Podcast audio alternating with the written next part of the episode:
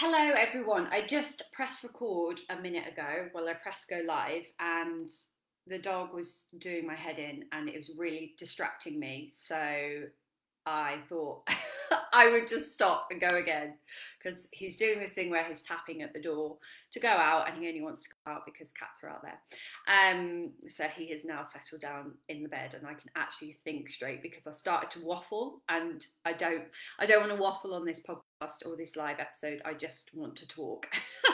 So today I'm going to be talking to you about nourishing and fueling your body and why this is so important when it comes to fat loss and just living life in general. Like this doesn't just have to associate with fat loss, it can also associate with just living life after fat loss or before fat loss, in fact. And I think a lot of people get, you know, dieting for fat loss or just eating healthy kind of the wrong way round. We kind of always think that we have to restrict and eat less and, you know, really focus on eating as little as possible, when actually it serves us much better when we start to actually really nourish and fuel our body. And you will probably have noticed over the years, if you followed me or worked with me, that my language around food has changed quite a lot, and that is because I believe I have changed and evolved quite a lot as a coach, and I really want my clients and the people that work with me to evolve with me because it's just a much nicer place to be. So when I talk about nourishing and fueling your body, obviously I'm talking about making sure that you're eating really delicious things that support your goals. And like I said before, quite often, you know, prior to now, what we've probably spent most of our life doing is restricting foods and eating far less. Now, obviously, there is the law of thermodynamics, and when we are trying to achieve weight loss or fat loss, we do need to be in a slight calorie deficit, and that can actually be achieved without having to, dare I say it, track calories. Obviously, there does come to a point where some people might have to track calories just due to education around foods, and also just to show people, you know, what certain calories are in particular foods and meals out and that kind of thing, even though there's calories on the menu now, which is obviously helping some people but not helping others, but that's another topic not to go into right now. So how and why do we need to approach food from a more nourishing and fueling mindset? Well, firstly, a lot of the behaviours that we carry around food is to do with our language and what we call food and what we say food is. So say, for example, you were going out for a meal with your friends and it was at a restaurant that, you know, has, I don't know, like deep fried American food. You probably would label that food as dirty or bad food. You know, I'm going out for a meal and I know it's going to be quite bad. Whereas essentially, the moment we label food in that way, we are almost labeling our behavior around that food. So what I urge you to do is try to approach these meals with, I'm just going to show up and do the best I can with the food that is in front of me. And if that doesn't align with me, you know, feeling more nourished or feeling more energized, the best thing I can do right now is enjoy the food that is in front of me. Because the moment we start worrying and over analyzing the food that we are eating, the moment we start to act out. And when I say act out, what I mean is like self-sabotage, fuck it, bucket, all of these behaviours that stem from the language that we use. So wherever you're going, and I'm going to come on to social occasions a little bit later, but wherever you're going and whatever food you're choosing, really trying to reframe your language that you use around food as quite neutral language, that this is the best you can do with the food that you are given, and also that food is there to be enjoyed. And it's really good to have inclusivity with your food. It's really good to be able to have, you know, a really lovely mindset when you're going out for a meal that, do you know what, I can enjoy whatever is in front of me without thinking that, you know, oh my God, this is, you know, really unhealthy, this is going to be super high calorie, Like I said, the moment that you start to label all these things and really tune into that kind of inner critic voice, the moment that you start to act out. So if you can just go out for a meal and just really sit with it and just allow yourself to be like, okay, this is the best that I can do, and actually this is my favorite thing on the menu, I'm going to enjoy it. But anyway, I'm kind of going backwards to go forward. So what I want to talk about right now is the balanced food approach. Now, the balanced food approach is something that I encourage people to do within Project Me, and I also do it within my one-to-one clients as well. And sometimes it's called something different. I've kind of evolved the name over the years. So I used to call this baseline nutrition, and now I'm calling it the balanced food approach. It's essentially the same thing. And what this does is offer us a baseline or a blueprint that we are able to work from and eat each day that enables us to feel satiated, nourished, energized, recovered. You know, we feel that our needs are met in terms of our taste buds, and we feel just great eating the food that we eat every day. And most of the clients that come to me, like I said before, come from a background of being quite chaotic in their eating, you know, never stopping to actually eat a proper meal unless it's dinner time. So constantly snacking, picking up kids' food, maybe not eating at all in the day, or maybe just completely like eating without any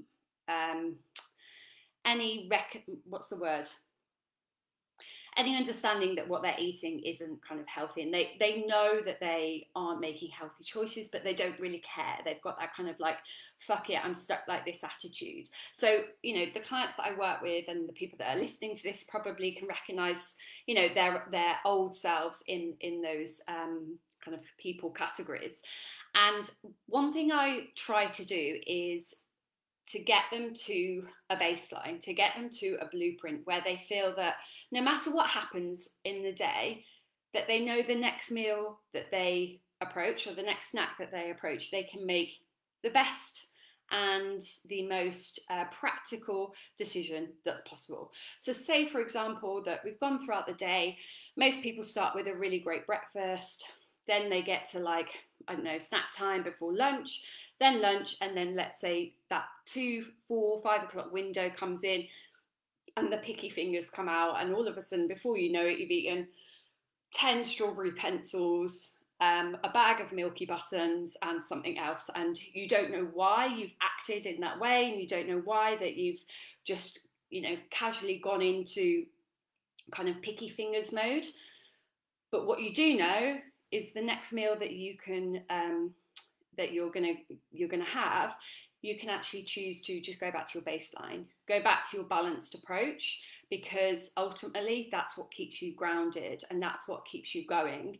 And essentially it doesn't trigger that inner critic to lead you down a path of self-sabotage, because, you know, if you've had a day, and it happens, trust me, it happens to me as well, you've had a day where you've, you know, let things slip a little bit, or, you know, you've just not put those questions in place, such as the self-inquisitive questions like, does this support my goals and values? Is this going to support my future self? You know, before the strawberry pencils and the Milky Bar buttons and that kind of thing, you might sometimes just not give yourself the space or second to actually ask that question before you act upon it.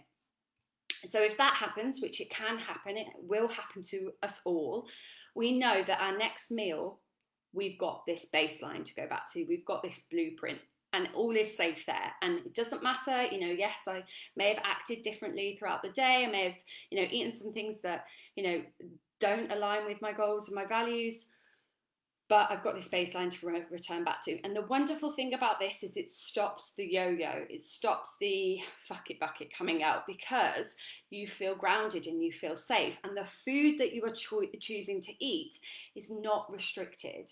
So if you've had a day where you've hit, you know, the sweets and the chocolate in the afternoon, and you go back to eating a delicious, comforting, nutritious meal, you don't feel, you know, the guilt, because essentially you are you're choosing at the next opportunity to nourish and fuel your body, instead of perhaps before thinking, well, I can't really eat dinner now because I've gone over my calories, you know. And then what happens? You wake up the next day absolutely starving, you know, and the cycle continues. So it's really about understanding there are going to be days where you do slip up, you do make mistakes, you don't get inquisitive with yourself, you don't put a pause in place, But having that, you know, baseline, that balanced food approach where you're going back to a blueprint of things that really work for you and that help you to feel grounded and supported is really important, because that's what keeps you going. That's what helps you show up each day, instead of, you know, doing 2 weeks of a perfect diet and then completely going off plan as such and then being like, oh, fuck it, I can't do this. It's, you know, it's unrealistic. That's what we don't want. So really working on how you label your food is really important. So when you make your meals, what I urge you to do, and even if you are calorie tracking, you know, hopefully you're still listening to this, what I urge you to do is look at your meals and ask yourself, is this nourishing? Like, does this look like a really nourishing, yummy meal? Does it look delicious? Does this food look like loving myself? Which I know sounds a bit woo-woo and sounds a bit like, okay, Angie, you know, where have you been? You've been hiding in a cave somewhere speaking to some kind of Buddha. No. Does this meal look like loving myself? Like, is this something that would look like if I truly loved myself? You know, if I was truly giving myself 100% and I wanted to take care of myself and my health for the rest of my life, does this meal look like loving myself? Is it supporting my energy needs? Is it supporting my recovery? Is it comforting? You know, at some point, and I've just had a meal this afternoon that I really needed some comfort, but that comfort didn't come in a form of, you know, all beige and chocolate and that kind of thing. It was a nourishing, comforting meal. And actually what I had was just some soup and a sausage and egg bagel. And I'll come on to like the how to approach your macros type thing in a second, and I'll come back to that example because it might really help to support you on days where you don't feel like eating vegetables and you don't feel like eating salads, because we all have those days. So really asking yourself at every single meal and every single snack, does this look delicious?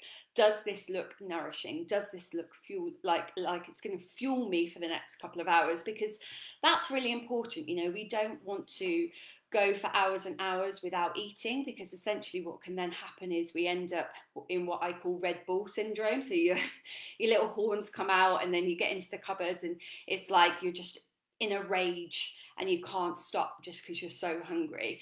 So it's really important that we are fueling our body for the next few hours. So if you're having lunch or you're having breakfast, truly asking yourself and looking at, you know, the size of your meal and what you're eating on your plate, like, is this going to fuel me? Like, I've got a big day ahead, I've got lots of meetings, I need to be here, there, or, you know, I've got a big day ahead with the kids, they're going to do my head in today. Like, have I eaten enough to be able to, you know, really focus, Trevor, shh, really focus for the next couple of hours?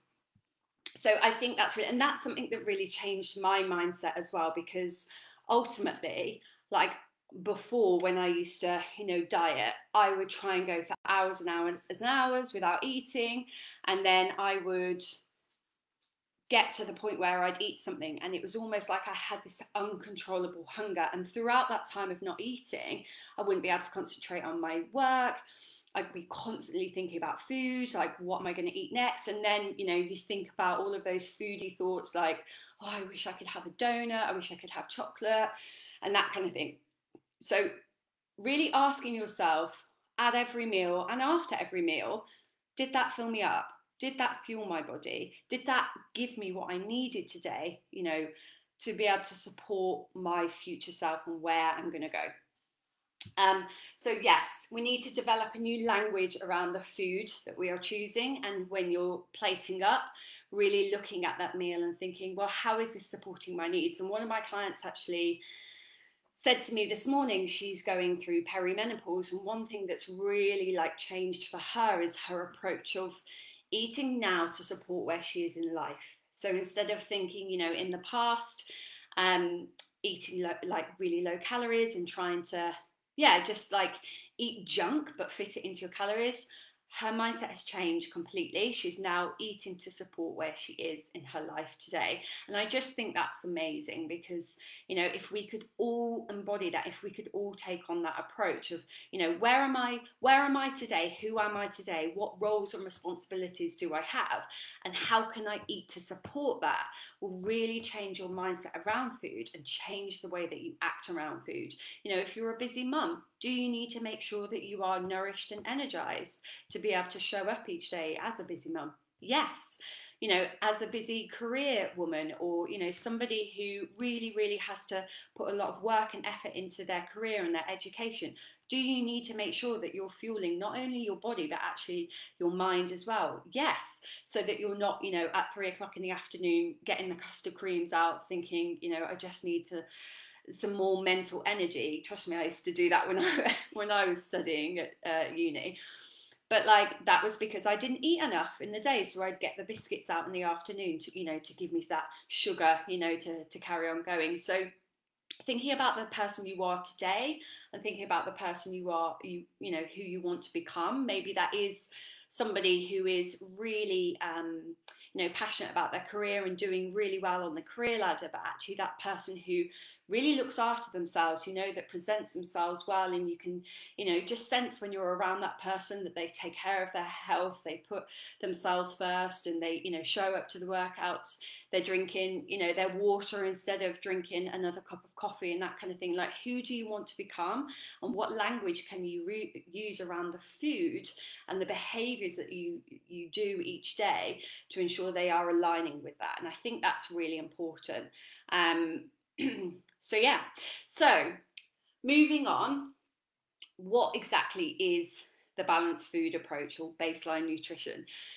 What it is essentially eating 3 meals and 1 to 3 snacks a day.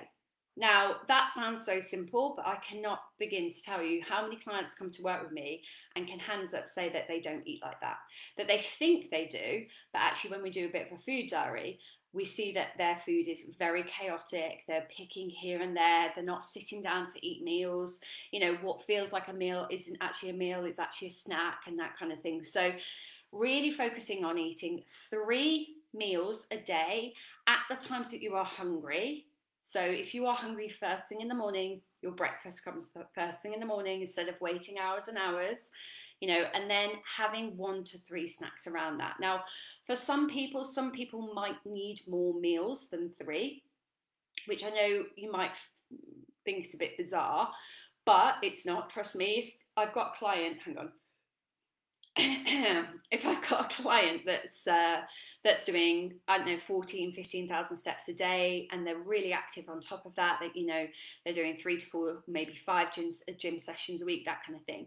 3 meals for them might not be enough because they are so active. So actually having 4 meals might be really beneficial. And sometimes 4 meals can look like a breakfast, another breakfast, a lunch and a dinner. You know, it doesn't mean that you're eating 2 dinners. I mean, for some people, depending on their shift pattern, 2 dinners might work really well. But also I think people get a bit like, oh my God, I've got to eat 4 meals. Get overwhelmed with the fact that they're going to be like stupidly full. And this approach does not work like that. And in fact, you can make a snack into a slightly bigger snack, which then becomes a meal, which I'll go on to in a second. Then you're eating 1 to 3 snacks a day. So your 1 to 3 snacks really work around like your energy levels. If you're somebody who's sat down for most of the day and you've had your breakfast, you've had your lunch, you might get into the afternoon and just think, oh, you know, I need a snack to tie me over until dinner. You have a dinner, and that might be it. That might be enough for you to feel satiated and feel, you know, supported, well recovered, well nourished and that kind of thing. For other people, it depends. They might need a snack in between each meal. And sometimes this is me, like sometimes depending what I've had for breakfast and what time I've eaten breakfast, I will have a snack in between breakfast and lunch. And then I also would have a snack between lunch and dinner, and then I'd have a snack after dinner. So it really depends on your activity levels on that day and how your energy levels are feeling. Sometimes when it's a rest day, you're hungrier than you are on days where you're more active. So really it's a case of, you know, tuning into what's right for you. And what I love about this approach is that flexibility, that, you know, for a lot of people coming into my coaching, they will have come from a background of following meal plans and that sort of thing, and having a structure given to them. Well, this is a structure as such. It's guidelines, but you make it work for you. And there's no one size fits all. And there's no one size fits you for the rest of your life, because your energy levels will change per day.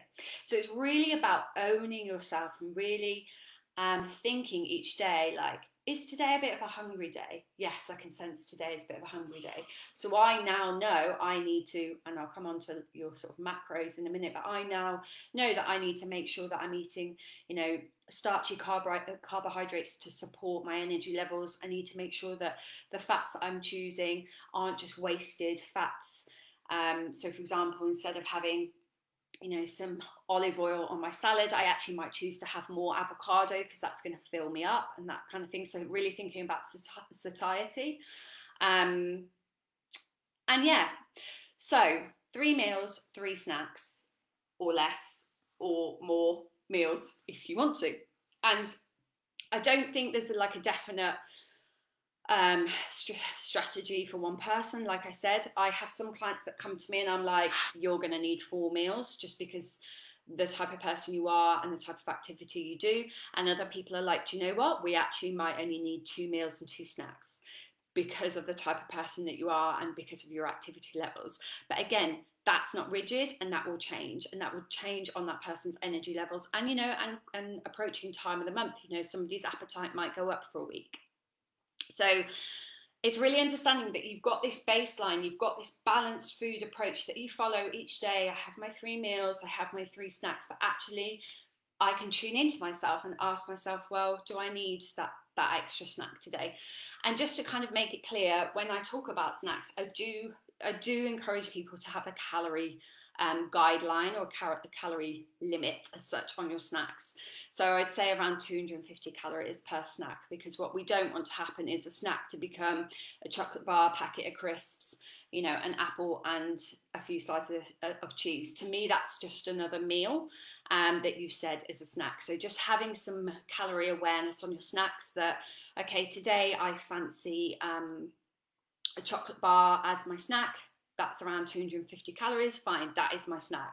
Whereas another day you might go, oh, do you know what, I do fancy some chocolate, but I'm actually really hungry, so I could do with a more filling snack. So I'm going to have some Greek yogurt, I'm going to have some fruit, I'm going to have some bran flakes with that, and I'm actually going to put a dollop of Nutella in there just to give me, you know, that little bit of a chocolate flavour. So it's really understanding, you know, you have complete ownership over those snacks, and trying to figure out and ask yourself, like, what's the best option for me today? Is that chocolate bar going to be truly satiating? Is it going to nourish me? Is it going to give me what I need? Or is it just a quick fix because I feel like having a quick fix? But what I truly need is a snack that's going to fill me up for the next couple of hours. So how do we go about this? So each meal, we are aiming for a palm full of protein. So everybody's hand size is going to be different, and this is where I'm very, very glad that I have big hands. But this is really important. So a palm full of protein. Now, often people say to me, yeah, but I don't eat like a chicken breast for breakfast. Well, I'm glad that you don't, because I wouldn't eat a chicken breast for breakfast.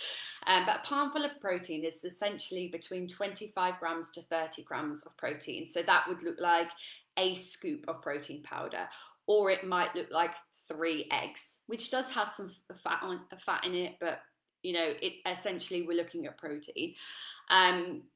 Greek yogurt. So you might have to use calorie guidelines a little bit to understand, oh, I'm getting my 25 grams of protein in here. So a portion of Greek yogurt might look bigger than just a palm full. It might look like 2 palms full, but essentially if you put like 100 grams of Greek yogurt in, you're going to get around your 25 to 30 grams of protein. And if you really don't want to look at the label, just portion up some, you know, Greek yogurt that you think looks reasonable and you think that, you know, isn't over, you know, overloading on Greek yogurt or whatever. Just be sensible about it. You know, a palm or 2 palms full of Greek yogurt is absolutely fine. Do you go 0%? Do you go 5%? Do you go full fat? Completely on your preference. But what I do find is if you choose the fuller fat version, you don't need as much because it's actually really filling because of the fat in it. And remember, it's good fats as well. So a pound full of protein with each meal. Now, sometimes, and this happened to me the other day, I actually didn't have a palm full of protein with each meal. I had it for breakfast and I had it for dinner, but one of my snacks was actually a palm full of protein. I had a protein bar. So essentially, as long as you're getting your 3 palmfuls in somewhere, that's absolutely fine. So my baseline, my balanced food approach, my approach to food every day is I make sure I get 3 palmfuls of protein in somewhere, breakfast, lunch, dinner, all my snacks. The next thing is carbohydrates. So with carbohydrates, I do encourage clients to get this in with every meal because I think we've been taught to have like little carbs with our meals, especially at lunchtime as well. So, you know, that kind of stereotypical, oh, I'm just going to have a salad for lunch, and then before you know it, at 2 o'clock in the afternoon, you're having your 6th donut or your 6th biscuit, and that's usually because you've just not had enough fuel in your lunch.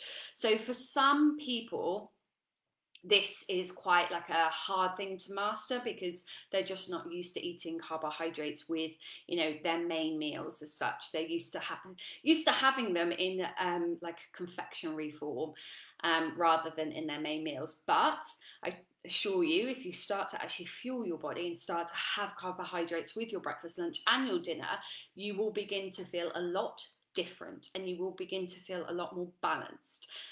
So your cup of carbohydrates. So this is dependent on like your hand size. I'm trying to show it in the camera and my hand's like the other side of the room. So we want to go for a, you know, a cup size full. So if you get your palm straight and you cup your fingers, that is essentially a cup size full, or a handful, I should say. So for example, if you're going to get some like new potatoes or a jacket potato, just a potato that fits your hand, fine. If you're going to serve up some, you know, baby potatoes, a handful of potatoes like that, absolutely fine. And you can pile them up. It doesn't have to be like, you know, completely flat. You might be looking at going, oh my God, that's hardly any, but you can pile them up a little bit, but just be sensible about it, you know. In terms of like rice, pasta, porridge, oats, anything, couscous, anything that you have to cook and heat up and it expands, what you need to do is make sure you're measuring the cooked serving, so not the uncooked, because obviously like a dry handful of pasta is, or rice I should say, is a lot different to a cooked version in terms of volume. So like a dry handful is going to like triple in size, so make sure that you're having the cooked version. Now a lot of people will ask, what about bread? What about bread? Have bread if you want it. Now, one thing that we have to think about is the density. So I need to talk about this with protein as well. Sometimes when you pick particular foods, the way that they're made, you know, the more convenience they are, they might not be that dense. So when you're actually eating them, they don't fill you up as much. So for example, with bread, you might notice that actually if you have a sandwich, if you have a tuna sandwich and then compare that to having tuna with whole wheat pasta, you're you might feel hungrier having eaten the sandwich just because of the way that, you know, the bread is formed and that kind of thing, whereas the pasta expands in your stomach. The same with meats as well and fish. So for example, some clients might have eggs for breakfast and they might have scrambled eggs on toast for breakfast with some spinach, and actually within like an hour or so they might still be quite hungry, and that might just be due to the fact that they've had bread and they've had eggs for breakfast, and actually the density of both these foods isn't that big. Like it doesn't expand in your stomach, there's not a great deal of starch in those carbohydrates. So really thinking about like, after each meal, did this truly fill me up for a good 2 to 3 hours? If not, do I need to change the protein source, or do I need to change the carbohydrate source there? Like instead of scrambled eggs on toast, could I have some boiled eggs, just cook them in a slightly different way so they're firmer? Could I have some boiled eggs? Could I have some like porridge oats on the side and some fruit with the porridge oats and that kind of thing? So thinking about the density of your protein and your carbs is really important, and with fats as well, essentially. I always think it's really good after each meal to kind of rate the meal out of 5, like 1 out of 5, like how hungry, how, full am I from that meal? Do I need to, next time add something to it? Do I need to switch out the protein, or do I need to, have half and half? So if I had some tin tuna and actually I didn't feel like that filled me up that much, could I switch that out and have, half a tin of tuna and half a handful of prawns, or something that's a little bit more dense? The same with like white fish. Sometimes I think with white fish, just adding some extra protein in there, some prawns or something, can really bulk it up, because obviously the density of it is not that dense, and sometimes it's just not that filling. So really thinking about this with carbohydrates, because what essentially can happen is we go down the balanced food approach. We start having carbs with each meal, but we might have toast for breakfast and a wrap for lunch, and then for dinner we have, I don't know, something that's really not that, like potato waffles. And I'm not anti-convenience food at all, because I love convenience food. I had, I had a bagel today for lunch with my soup. But like, I know that if I'd had whole wheat pasta or couscous or bulgur wheat or quinoa or a jacket potato, that would have filled me up way more. So really thinking about like, am I just always going for that, like, bread, essentially? There's nothing wrong with bread. Can I scream that 1,000 times? Bread does not make you fat. It's the quantity of food that you're eating that makes you gain weight. So there's nothing wrong with bread. I think it's really important to have it in your diet, and be able to actually have it guilt-free, and not labeling it with anything, oh God, I eat so much bread, it's so bad for me. No, it's not. But essentially it doesn't fill you up for that long, depending on, what you've got in your bread. So that's what we have to think about. So really, when you address your carbohydrates with each meal, thinking about like having a variety of carbs that you can switch, and having a variety of proteins that you can switch. So say, for example, we're approaching summer now. Let's say you go for your food shop and you're like, right, with each lunch, I'm going to have a handful of protein, a handful of carbohydrates, and 2 fistfuls of veg, which we'll come on to in a second, and a thumbful of fats. What can I buy in to ensure that I'm not getting bored, I feel that my food is delicious each day and actually meets my my needs and my wants as well? Because sometimes we don't want the lunch that we've set ourselves. We might not fancy couscous, we might fancy a jacket potato. So I always think it's good to have a good range of things when you're going shopping that you can switch out, so that you can be like, right, yesterday I had a tuna and couscous salad with avocado. I don't fancy that today.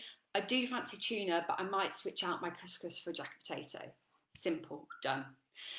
Or yesterday I had a chicken wrap with salad and olives and some hummus. Today I don't fancy olives and hummus, so I'm going to have some avocado instead. So it's about having an understanding of your macronutrients, the proteins, the carbs, the fats, and that kind of thing, and understanding that you can play around with them. And that's what can help to increase the deliciousness, the yumminess of your food, and really help you to feel that you could eat this way for the rest of your life. Because essentially that's what we need to do. We need to build a framework, a baseline, a blueprint of a system of foods that you feel like you could eat for the rest of your life, because that is what supporting your health and your weight loss essentially looks like for the rest of your life. Having a baseline of something you do each day that helps you to feel that you're meeting all of your needs, your wants, your desires, your body's needs and requirements, and that kind of thing. Going off on a tangent there. So moving on, going on to fats. So fats is something that I really didn't eat for a while. Like I was really anti-fats for a while, because I really focused on, eating lower calorie. And the one thing I definitely did notice is the lower fat you go, the less satiated you feel. So you don't feel that full from your meals, but actually when you really focus on eating fats, you do notice a big difference in the way that you feel after your meals. And I would encourage all of you to add fats to your meals, so making sure that you're getting things like olives, hummus, avocados, fish, nuts, seeds, that kind of thing into your meals. Now, appreciate that fats are higher in calories. So if you're adding way more fats, you probably need to reduce some carbs, okay, just to kind of level things out. Or if you're somebody who doesn't really get on with fats that well, you might want to increase your carbs or your protein. Now, this is where we can get a bit more flexible in your approach as you get on, but I think it's really good to try and follow the basic principles just to begin with of getting the right amount in each meal. So we want a thumbful of fats, which doesn't really look like a lot, and it's not a great deal really, but it's enough. And that might look like kind of, I don't know, 8 olives if we were to line them up. It might also look like a big dollop, big tablespoon of hummus. It might look like half an avocado. You're probably thinking your thumb is not the size of an avocado. I honestly wouldn't worry about it too much. I don't think anybody is going to overdo their fats unless they are binging, unless they are really, going hell for leather with fats. And I was one of those people, and that's why I did enjoy tracking my calories, because it educated me more on, my fats and things like cheese. If you're going to have spaghetti bolognese, again, that's a great balanced meal. You've got some carbs in there, you've got some protein in there, you've got some veggies in there with your, kidney beans, your mushrooms, your tomatoes and your sauce. But when it comes to your cheese, thinking about the cheese on top when you're grating it, okay, I'm not going to have a lavish, huge portion of cheese. I'm going to have, a portion that's a reasonable size, but it's not excessive, and you might want to cut out. I have some clients will cut out a cube that kind of looks about their thumb size, right? And that's usually about 20 or 30 grams of cheese. So just thinking about, the types of fat. Now, one of the questions that does come up is like, well, what if I'm eating eggs? Eggs has fat in it. Or what if I'm eating minced beef? Minced beef has fat in it. It's really important, as we progress in our health and fitness journey, that we do not overcomplicate these things for the sake of, minority stuff. Yes, beef mince is going to have fat in it. Yes, eggs is going to have fat in it. Yes, oily fish is going to have fat in it. But essentially, you're worrying about something that really isn't important. At the end of the day, it's really healthy, it's really good for you. If you were coming to me saying like, I'm worried about my fish fingers, my, I don't know, all of this convenience food, and I'm worrying about the fat in that, yeah, okay, that might be a conversation to have. But essentially, we're looking at healthy, good, nutritious, delicious food. Having some avocado with your salmon is not going to overdo the fats. Yes, it's going to be a slightly higher in fat meal, but if anything, it's probably going to fill you up for longer. So don't overcomplicate it. Don't worry about these things too much. People spend most of their life worrying about the minority things when they're just not that important, and they don't help you and they don't serve you in any way, at all. So if you want to have avocado and eggs for breakfast, have avocado and eggs. Your eggs is your protein, your avocado is your fat. Keep it as that. Don't overcomplicate it, because it's just not worth it and you get obsessive about it. So some of the things to think about is reviewing your food. Like I said before, asking yourself out after each meal, on a scale of 1 to 5, how did this fill me up? Did it fill me up enough? Is it going to last me a couple of hours, or could I add something to it? So the adding something to it is now where we bring in our fistful of veggies. So with each meal, we want a palmful of protein, a handful of cooked carbs, which might look like a slice of bread or 2 slices of bread or a bagel, a thumbful of fats, and 2 fistful of veggies now, or salad or fruit. Now, this is one of the things that I think most people struggle with, and it's why with Project Me and with my one-to-one clients, I give them a target of 5 fruit and veg a day, because most of us do not fill our plates enough with fruit and veg. And it's actually really surprising when I, get a client's food diary, or when I look at people's food, how little fruit and veg they are getting, and how beneficial this can be when it comes to supporting your goals, your long-term health, the person that you want to become, loving yourself. Eating lots of fruit and veg with your meals will really, really benefit you in many, many ways. for nourishment purposes, for actually eating really healthy, nutritious food, supporting your energy levels, making sure you're getting the right micronutrients, that kind of thing. And also just getting a rainbow, like a rainbow of food on your plate is so important, because, you know, most of us eat a lot of beige and there's not that much, you know, difference in micronutrients when it comes to eating lots of beige. So really, really important to make sure that you're eating a rainbowful a rainbow, can't get my words out. Anyway, eat lots of colour, basically, is what I'm saying. When you look at your plate, ask yourself, can I get another colour in there? Can I change something out for a different colour? And this is actually a really lovely game to do, especially if you've got children, you know, to think, right, well, I've got I don't know, couscous on there, I've got chicken on there, I've got a wrap, probably not going to have a wrap and couscous, but whatever, I've got lots of beige on there, what can I do to add some colour in? Can I add some beetroot? Can I add some radish? Can I add some, you know, lettuce leaves? Can I add some spinach? Can I add some seeds? That kind of thing. So really addressing your plate each day and just thinking, okay, have I got enough colours in this? Now, with your fistful of veggies, we do want to make sure that this is with each meal. So with your breakfast, you know, I had a client that said to me the other day, oh, I'm having eggs and avocado on toast for breakfast. And I was like, that's great. We're getting your fats in there, you know, avocado, yeah, that kind of counts as your fruit and veg, but where's the rest of it? That's not filling. That's not a filling meal. If you want that meal to fill you up until 12 o'clock at lunchtime, because you don't really want to have a snack midday, you need to make sure that you're adding either vegetables in there or you're having some fruit on the side. So, you know, with your eggs and avocado on toast, if you're not somebody who likes cooked spinach, because me, I hate it, or if you can't be bothered to cook, you know, some mushrooms or tomatoes, that kind of thing, could you just have a bowl of fruit? You know, a small bowl of fruit, maybe some blueberries and strawberries after your eggs and your avocado. Like, could you have that with it? And that's going to bulk out your meal quite a bit. Same with lunch. You know, we can add salad in. I was going to come back to my lunch today. So I haven't felt very well over the past couple of days. I felt a bit run down, a bit tired. And actually I found yesterday that I just ran into the shop. I was like, oh, I don't really fancy any salad. What can I have? And I just bought some carrot soup. And, you know, essentially, no, it's not got that much colour in it, but it's a vegetable and, yeah, it's processed, but it will do, you know, it ticks a box. It's getting my fruit and veg in.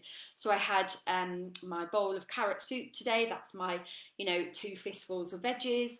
And I had a egg and sausage bagel, chicken sausage bagel. And it was lovely. And actually it's filled me up. And, you know, sometimes we just have to do the best that we can do. And days where we don't feel like eating a salad or we don't feel like eating loads of greens, we can swap things out. And we can make things easier for ourselves, you know. And sometimes I even think just adding like broccoli into your chili con carne or adding courgettes into there, like, can really help to bulk out your meals, especially on the days which you just don't feel like eating your greens, because we all have them. We all have those days. So yes, making sure that you're getting a fistful, well, 2 fistfuls. So if you get both of your fists and hold them together, if you're driving right now, don't do that, but look at your fists. And thinking, right, do I actually add that much to my plate? Like, we had, what did we have for dinner last night? We had lamb steaks with some potatoes and some veg. And at first I just cooked up some tender stem broccoli. And when I looked at it, I thought, that isn't enough. That is not 2 fistfuls. So I then cooked some peas to go with it as well. So sometimes I think just having like 2 vegetables with your meal is really important. Remember, potatoes don't count as a vegetable, they are a starch. So sadly, no, your potatoes are not vegetables. But all of this thing will really help you to build this baseline of nutrition. So 3 meals a day, 3 snacks, basing it on your palm of protein, your handful of cooked carbohydrates, your thumb of fat, and your 2 fistfuls of veggies. Now, some people will ask, well, what do I do about olive oil? Listen, as long as you're not literally like every single meal drowning your food and cooking all of your food in heavy rich oil, I don't have an issue with people cooking with oil or putting a little bit of dressing on their salad. I don't think that's what's making people gain weight. I think what's making people gain weight is the behaviours around food and self-sabotage and the binges and, you know, not working through their emotional fitness. So if you're putting a little bit of, you know, olive oil and lemon over your salad, I don't think that is going to be the cause of the fact that you may have gained 10 pounds in, you know, the past 6 months. So I would not stress out about it. I think it's really important to make your food tasty. That every meal that you have, so for your 3 meals a day, like, are you making your food delicious? Have you added different textures in there? Is there something that's soft, crunchy, squidgy? Is there something that, you know, takes a while for you to chew? What do you enjoy about the textures? Like, texture is a really important part of what we eat and how satiated we feel. Like, if we eat something, like if you just eat soup, like, it's really boring texture. But if actually you add in, you know, some vegetables and have some chunky bits in your soup, if you have, you know, some bread with it with a bit of seeds on so it's a bit crunchy, maybe having some, you know, celery sticks on the side of it, that kind of thing. Like, adding different textures to your food can really help with your satiety and how well nourished you feel, and making all of your meals feel bloody delicious and taste bloody delicious, and like a way of eating that you want to eat for the rest of your life. Now, when we eat in this way and we, you know, having our 3 meals, we're having our 1 to 3 snacks. Sorry, I should just quickly go into snacks. Snacks might look like a chocolate bar, like I said, because we need to be inclusive with our food. But it also might look like some protein, some vegetables, and some carbohydrates. So, for example, that might look like some rye vita, some hummus, some carrot sticks, and a bit of cheese, or a bit of chicken. So that might look like a little snack that ties you over between lunch and dinner. It might look like an apple and a protein shake. So trying to stick within like that 250 calorie mark for your snacks is really key. We don't want any like 600 calorie donuts every snack time. But also, it's okay to have things that are a bit flexible. You know, if you are going out for a meal with you're going out for a coffee date with your friend, and you really want to have a slice of cake for your snack today, and you know it's going to be slightly over 250 calories, don't stress about it. It's one snack. It's one thing out of 365 days. Like, the more overwhelmed you get about, you know, like I said at the start, the language that you use around having these foods are going to trigger behaviours and actions. So go out, have the slice of cake, get back to your balanced food approach on your next meal. It's as simple as that. You've got a baseline, you've got something to get back to. You know, it's not about getting back on it. It's about eating in a way that's supporting you for life and something that you really enjoy to do. I want to help everybody listening to this create a system and a way of eating that supports them for the rest of their life, where they feel like they want to eat in that way for the rest of their life, because they feel energized, they feel nourished, they feel that their needs are being met, they don't feel like they're getting loads of cravings anymore and that sort of thing. So if you're going to have the chocolate or you're going to have the cake, that's fine. Just don't make it as every single snack. Enjoy that, you know, one snack that you're going to have, and your next meal comes, you just go back to your normal, you know, intake of food. So finally, just to wrap it up with social plans, I kind of mentioned this at the start, I think. God, I've talked for so long. I was like, I'm going to go on and I'm just going to do 20 minutes, 47 minutes later. Social plans. So if you're having a meal out for the week, it gets included into what you're eating. I would urge all of you to have a meal a week where you don't think about your balanced food approach and you just have exactly what you fancy. That whether that might be fish and chips from the chip shop, I'm just going to have this. That basically your social plan meal replaces your meal. So you, instead of having your balanced food approach for your your 3 meals a day, your breakfast, lunch, dinner, you're like, right, I'm going out for lunch. I'm replacing that balanced food meal with a meal that I actually, you know, I just fancy because it's on the menu and it doesn't, you know, actually align with those macros that you're talking about, that's what I'm going to have. And it's as simple as that. It replaces the meal that you have. Now, some people will say, well, what about the calories? The calories are going to throw me way over. I'll tell you what throws you way over: the behaviours that come after knowing that you've gone over your calories, the excessive exercising, the binge after the excessive exercising. I wouldn't say it's necessarily that the calorie amount. I would say it's the behaviours that come after that. So it replaces a meal. Simple, done. If you're going to go out and you're having a week where there's quite a lot of social plans, then you probably have to think about what you're eating. You know, if I was going to go out for 3 meals in 1 week, I would probably say 1 to 2 of those meals, I would have exactly what I want and not really think about making, you know, a balanced food approach. One of those meals, I would probably, you know, sit there and think, right, how can I get, you know, the most amount of veggies in this meal?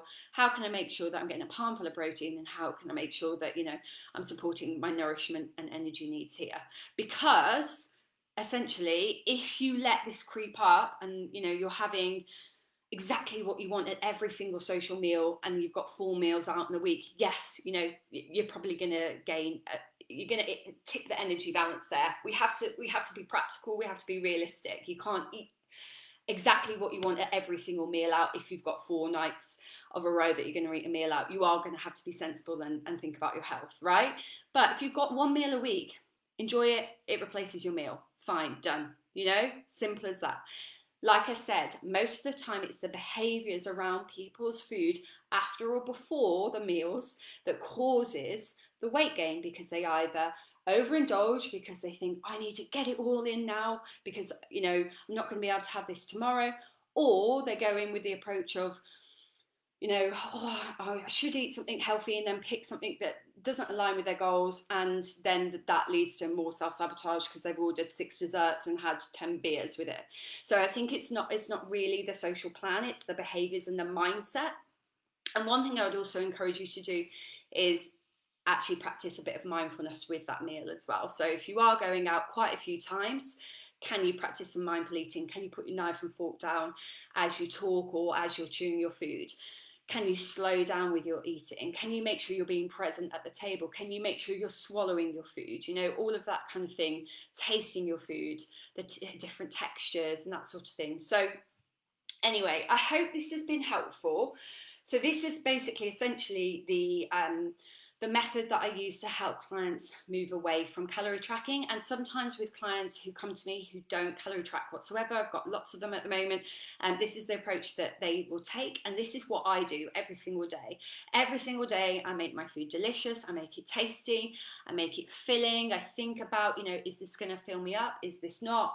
You know, if I'm going to have a packet of crisps with my sandwich at lunchtime, you know, that packet of crisps is replacing my fruit and veg for that meal. So I need to make sure that when I next have my snack, I'm going to get some fruit and veg in there, because I'm going to make sure I eat 5 a day and that kind of thing. So it's really having a deep understanding of, like, right, have I ticked some boxes today? Does that look like, you know, a nourishing plate of food? Is this what loving me looks like? Does this help to support my body right now and my future body?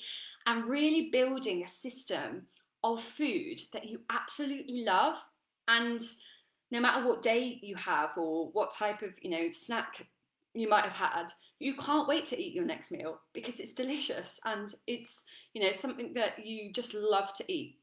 So I'm going to stop that there. I'd love to hear your feedback on this episode. And if you found this helpful, please let me know. I'd love to know what your thoughts are. If you want any more help or support with this, I can, of course, offer one-to-one coaching. I am quite full at the moment, I'm not going to lie, but I do have the next Project Me group coming up at the end. Well, it will be mid-July time. So if you are interested in having coaching with me, I very much go through the balanced food approach within Project Me as well, because I am trying to urge more and more people to move away from calorie tracking now, because whilst it is helpful, I think it's actually really helpful to have a system of eating outside of calorie tracking that supports you for the rest of your life. So when you know that you need to, you know, micromanage things a little bit, you do that for a couple of weeks with calorie tracking, and then you can just go back to this supported feeling of your balanced food approach or your baseline meals. Anyway, I'm going to stop waffling now. Have a lovely day. Please don't forget to share, like, post, tag me in your podcast episode, listen, upload it to your Instagram or whatever. And don't forget to tell your friends and family to listen to these episodes as well, especially those, you know, people that you think they might find this really helpful. Speak to you later.